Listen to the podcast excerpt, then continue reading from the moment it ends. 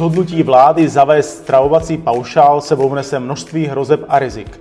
Asociace provozovatelů poukázkových systémů Apropos cítí povinnost na ně upozornit a vyzvat vládu a poslaneckou sněmovnu, která má o návrhu v září hlasovat, aby tento návrh zvážila a přehodnotila. Ve studiu vítám předsedu Asociace provozovatelů poukázkových systémů inženýra Miroslava Sedláka. Dobrý den, vítejte ve Vizit Šef TV. Dobrý den. O co se tedy hraje, pane inženýre? Jedná se hlavně o to, jakým způsobem budou využity prostředky na stravování zaměstnanců, které dnes jsou ve firmách zaměstnancům poskytovány. Jestli tedy nadále budou sloužit pro ten hlavní účel, to znamená pro stravování, anebo jestli jejich účel, jejich použití bude odkloněno někam jinam. 8. září proběhl seminář, kde náměstek ministrině financí Stanislav Kouba argumentoval pro zavedení paušálu. Proč myslíte, že chtějí ten paušál zavést? Co z toho ministerstvo bude mít? Eh, je pravdou, že ten zaměstnanecký paušál eh, přináší mnoho rizik, eh, mnoho nákladů také, ale jenom velmi málo hmatatelných přínosů. A proto je i pro mě otázkou, proč ministerstvo tak sveřepě a vehementně ten zákon obhajuje, respektive ten návrh té novely. Protože když se na to podíváme, tak on byl předložen poprvé v srpnu loňského roku, tedy hodně dlouho předtím, než Česká republika a svět poznali covidovou krizi a s ní spojené ekonomické problémy restaurací. A v situaci, kdy vláda byla schopná udělat naprosto do té doby nepředstavitelná opatření a rozhodnutí, jako uzavření velké části biznesu, uzavření hranic a spoustu dalších, které jsme poznali, tak je zvláštní, že v situaci, kdy restaurace potřebují nejvíce pomoct, tak tento zákon je nadále tlačen. No a na tu otázku, co, z toho, co by z toho ministerstvo mohlo být?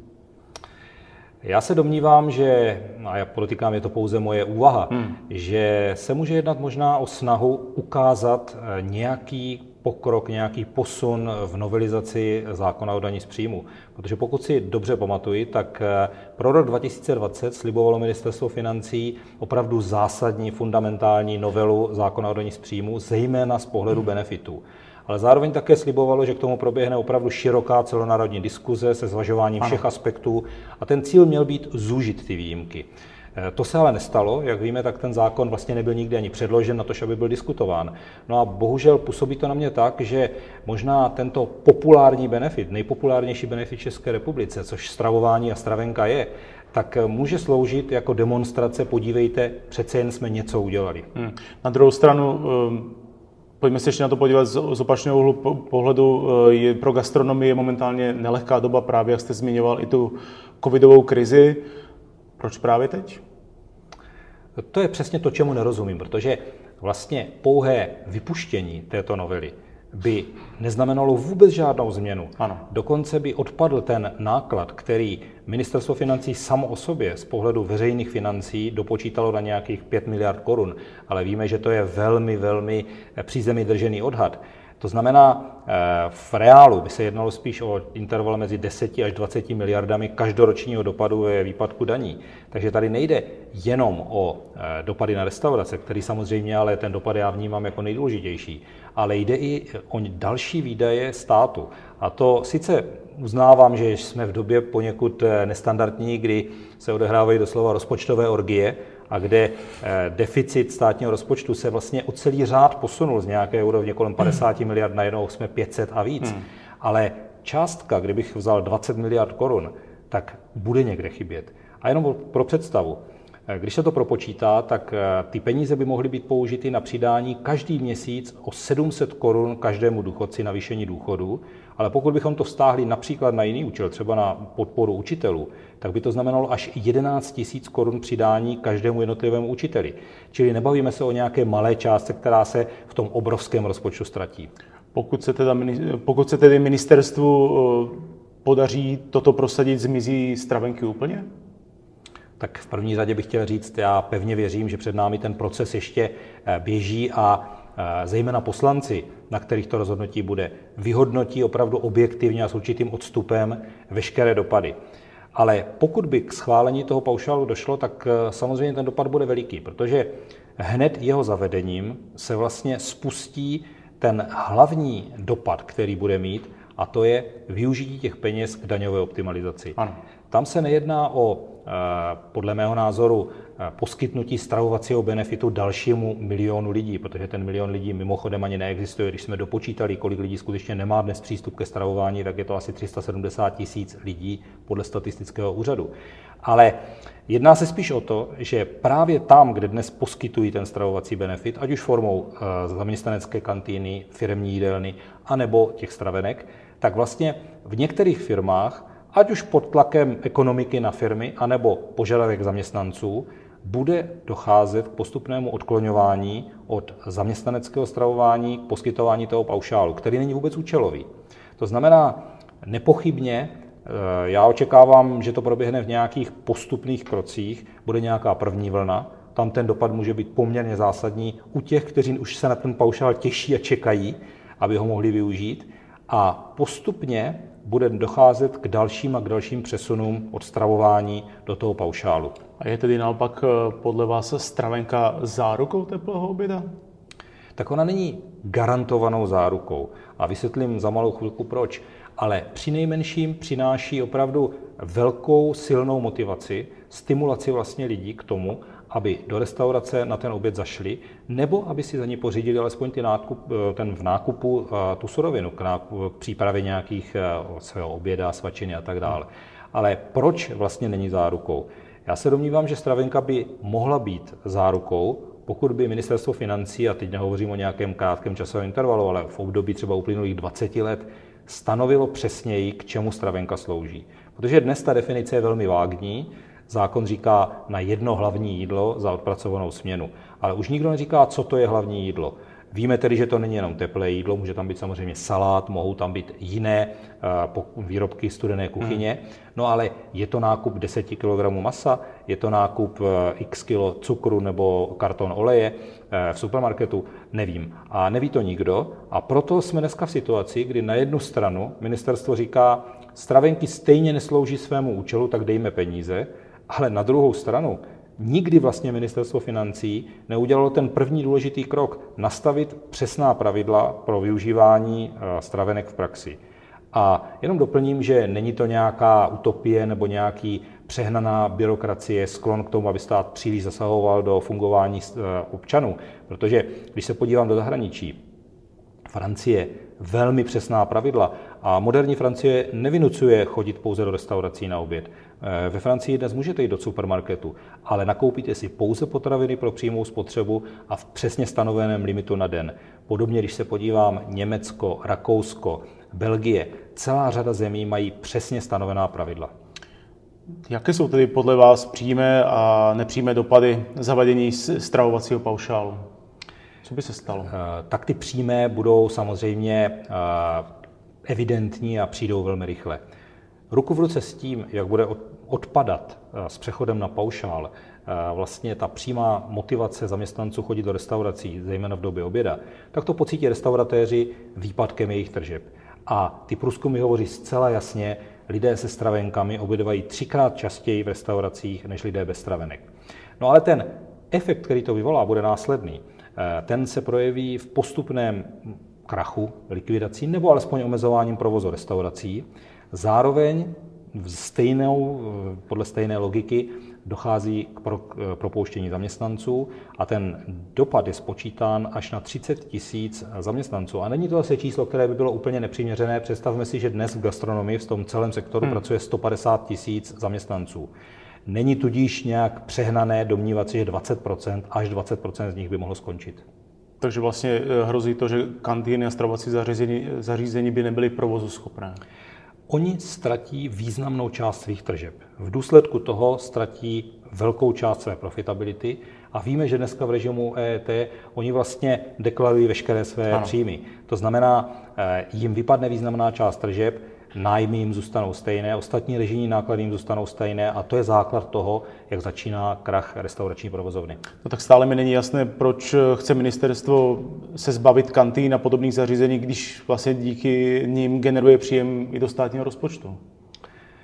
Eh, jak jsem říkal na začátku, já se domnívám, že kromě toho politického zájmu, to hmm. znamená ukázání nějaké aktivity, demonstrace aktivity, je tam možná ještě jeden zájem. Ministerstvo i v komentářích, které dalo k některým pozměňovacím návrhům, uvádí, že tento návrh na zavedení paušálu byl motivován vlastně dlouhodobými požadavky přicházejícími se sektoru maloobchodu, hotelů a restaurací.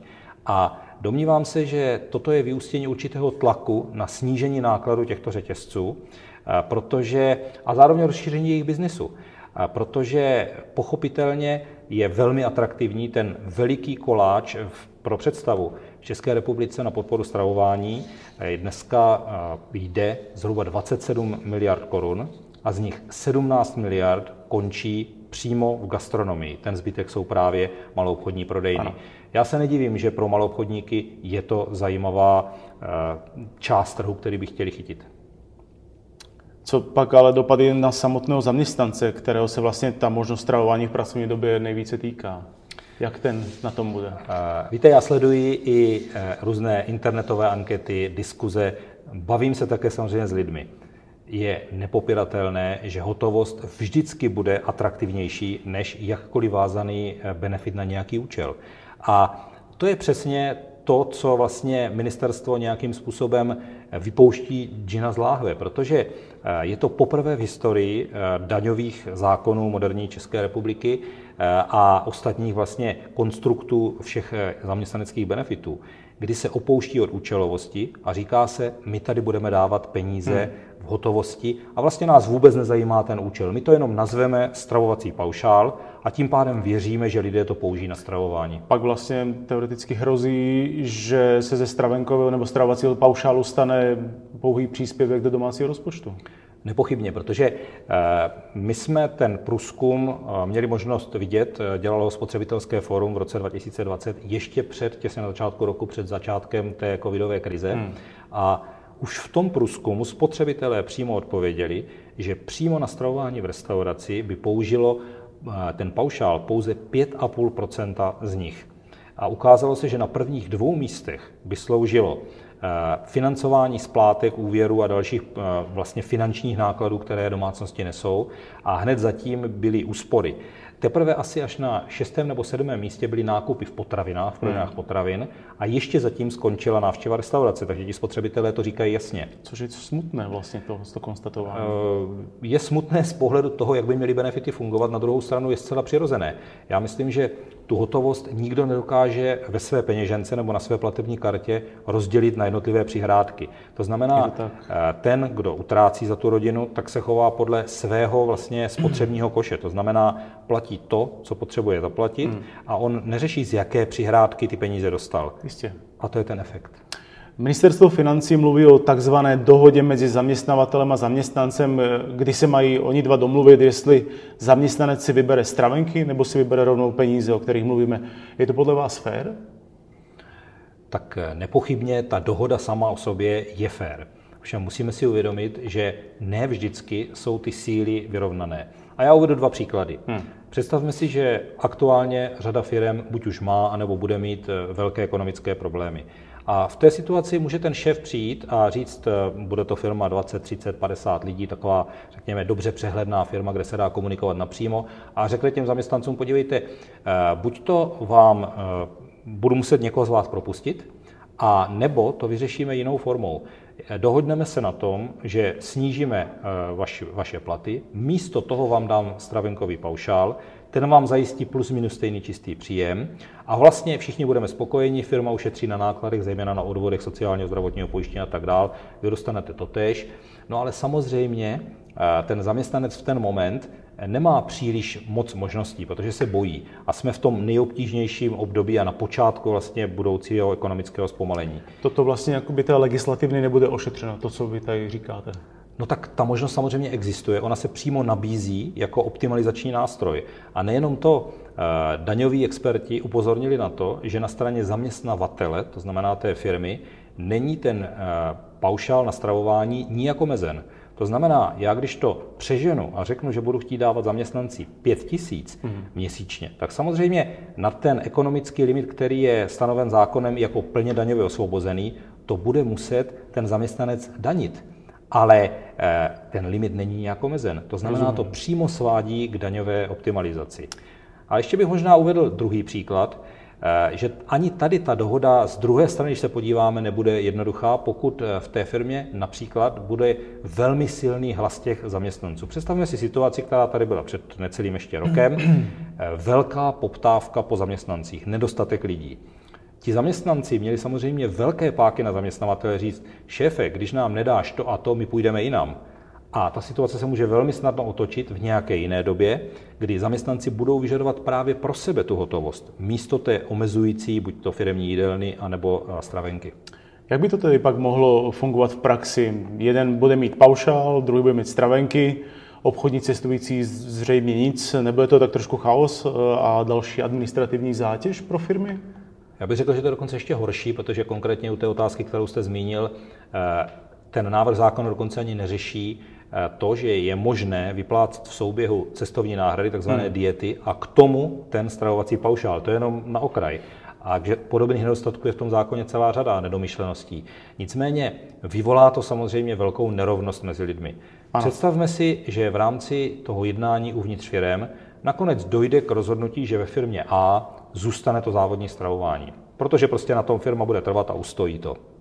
No ale hned ve vedlejší firmě budou lidé, kteří budou mít eh, paušál a budou říkat těm zaměstnancům z firmy A, no vy jste tedy vlastně hloupí, protože vyčerpáte ten svůj oběd za 50 korun a to ještě dostáváte ten příspěvek jenom když jdete do té jídelny. My jsme na tom výrazně lépe. My máme každý den za každou směnu náš příspěvek ve výši 72 korun, máme 1500 korun na měsíc čistého. Já myslím, že ta nerovnost je z toho na první pohled zřejmá. Máme podobný e, zahraniční případ? Existuje v jiné zemi obdoba stravovacího paušálu nebo z nás bude unikát? E, byli bychom v rámci Evropy a myslím dokonce i celosvětově e, unikátem. V Belgii před několika lety probíhala diskuze na téma zavedení obdobného řešení. Nicméně, když se zvážily všechny důsledky, tak vláda raději rozhodla o zavedení vlastně povinném ze zákona převodu těch papírových poukázek do digitální podoby, to znamená karta nebo mobilní platba. A k tomuto rozhodnutí došlo právě s cílem zajistit ještě lepší fungování toho stravenkového systému. Ale od paušálu se odstoupilo. A uvedu ještě jeden příklad, který nesouvisí bezprostředně s paušálem, ale eh, od 1.7. rakouská vláda schválila zdvojnásobení vlastně limitů na již zavedený existující systém toho denního příspěvku na stravování eh, právě formou stravenky. Mm-hmm. A mhm. proč to udělala? No, protože viděla problémy už v první vlně covidu, které rakouské restaurace měly. A proto se rozhodli ten příspěvek zdvojnásobit. Rozhodně nešli cestou jeho omezování. By vlastně mohli ty lidé víc utratit stravenek, tím pádem nějakých, nějakých financí v stravovacích zařízeních. Přesně tak. Účelové vázání. Hmm.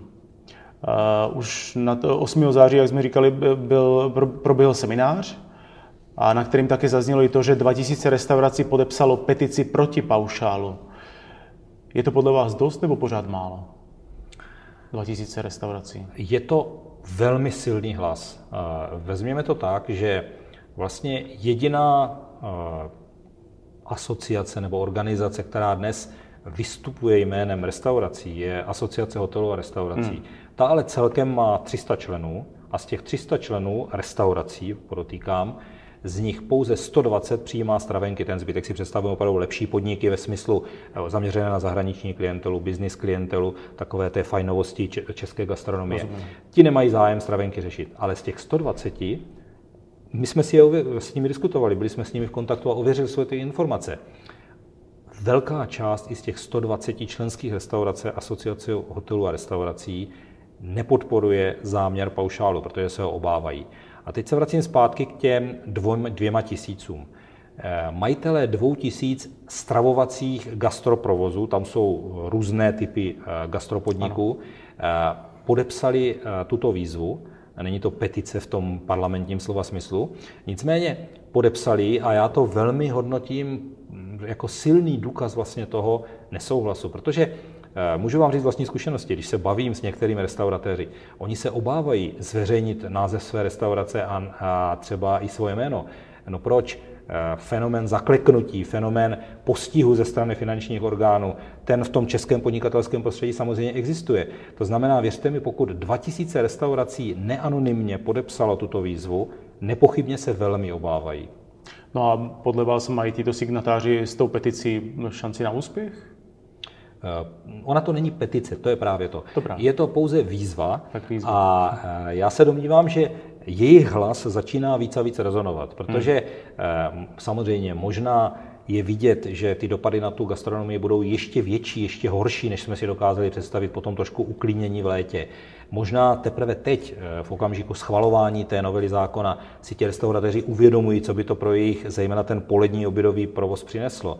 Eh, takže eh, tak, jak já to vnímám, jejich hlas je víc a víc slyšet. Zmínil jste celou řadu negativních dopadů paušálu. Je tu tedy i někdo, komu zavedený paušál prospěje? Mezi provozovateli restaurací a kantín se mluví o obchodních řetězcích? Tak já myslím, že každý, kdo jenom trošičku rozumí tomu, jak funguje podnikání a vlastně rozdělení eh, fungování mezi gastronomickou částí, spotřeby vlastně lidí a tou nákupní retailovou částí, tak je evidentní, že pokud by došlo k tomu, že by skutečně lidé začali dostávat a ve velké míře by se tenhle trend projevil jako váhou na tom eh, spotřebě těch eh, stravovacích příspěvků, tak je nepochybné, že ten vítěz eh, celé situace by byly právě obchodní řetězce. Protože u nich by ten mechanismus fungoval zcela přirozeně, lidé tam chodí automaticky, do restaurace chodit nemusíte. Zatímco, a zejména, když budete v situaci, kdy máte omezené příjmy, představme si třeba jeden z rodičů ztratí zaměstnání nebo prostě dojde k výpadkům v tom rodinném rozpočtu, tak na spoustě věcí neušetříte. Neušetříte obvykle na nájmu, na péči o děti, na spoustě dalších těch závazných výdajů, dokonce i těch půjčkách a tak dále, prostě nemůžete příliš z toho utíkat. Tak vlastně kde hledáte to řešení?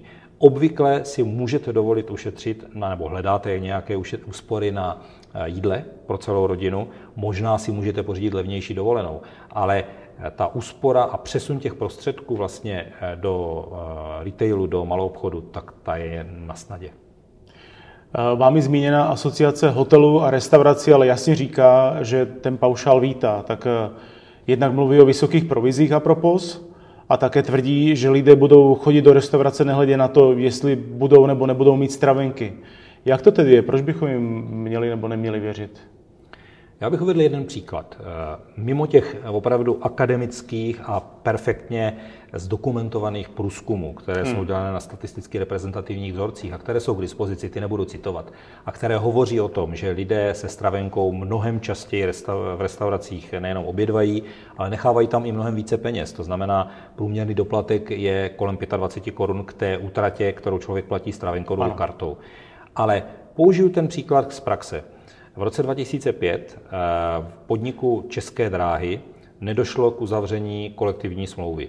Bylo to na počátku roku, ten podnik zaměstnával tehdy 30 tisíc zaměstnanců, takže opravdu velmi reprezentativní vzorek.